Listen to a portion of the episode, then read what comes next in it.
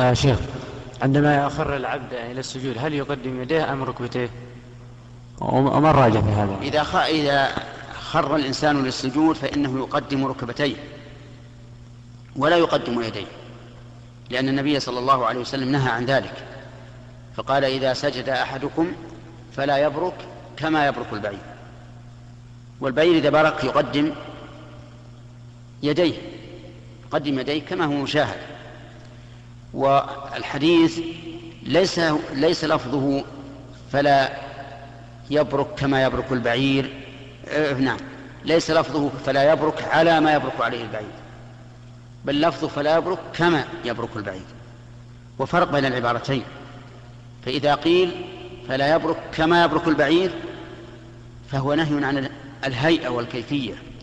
وإذا قيل فلا يبرك على ما يبرك عليه البعير فهو نهي عن العضو الذي يسجد عليه. وعلى هذا لو كان لفظ الحديث فلا يبرك على ما يبرك عليه البعير لقلنا لا تقدم الركبتين. لأن البعير يقدم ركبتين. ولكنه قال فلا يبرك كما يبرك أي في الكيفية والهيئة. ومعلوم أن البعير يبرك أول ما يقدم يديه. لكن إذا كان الإنسان فيه أوجاع في ركبته أو فيه مرض أو كان ثقيل الجسم وكان نزوله على يديه أسهل فلا بأس.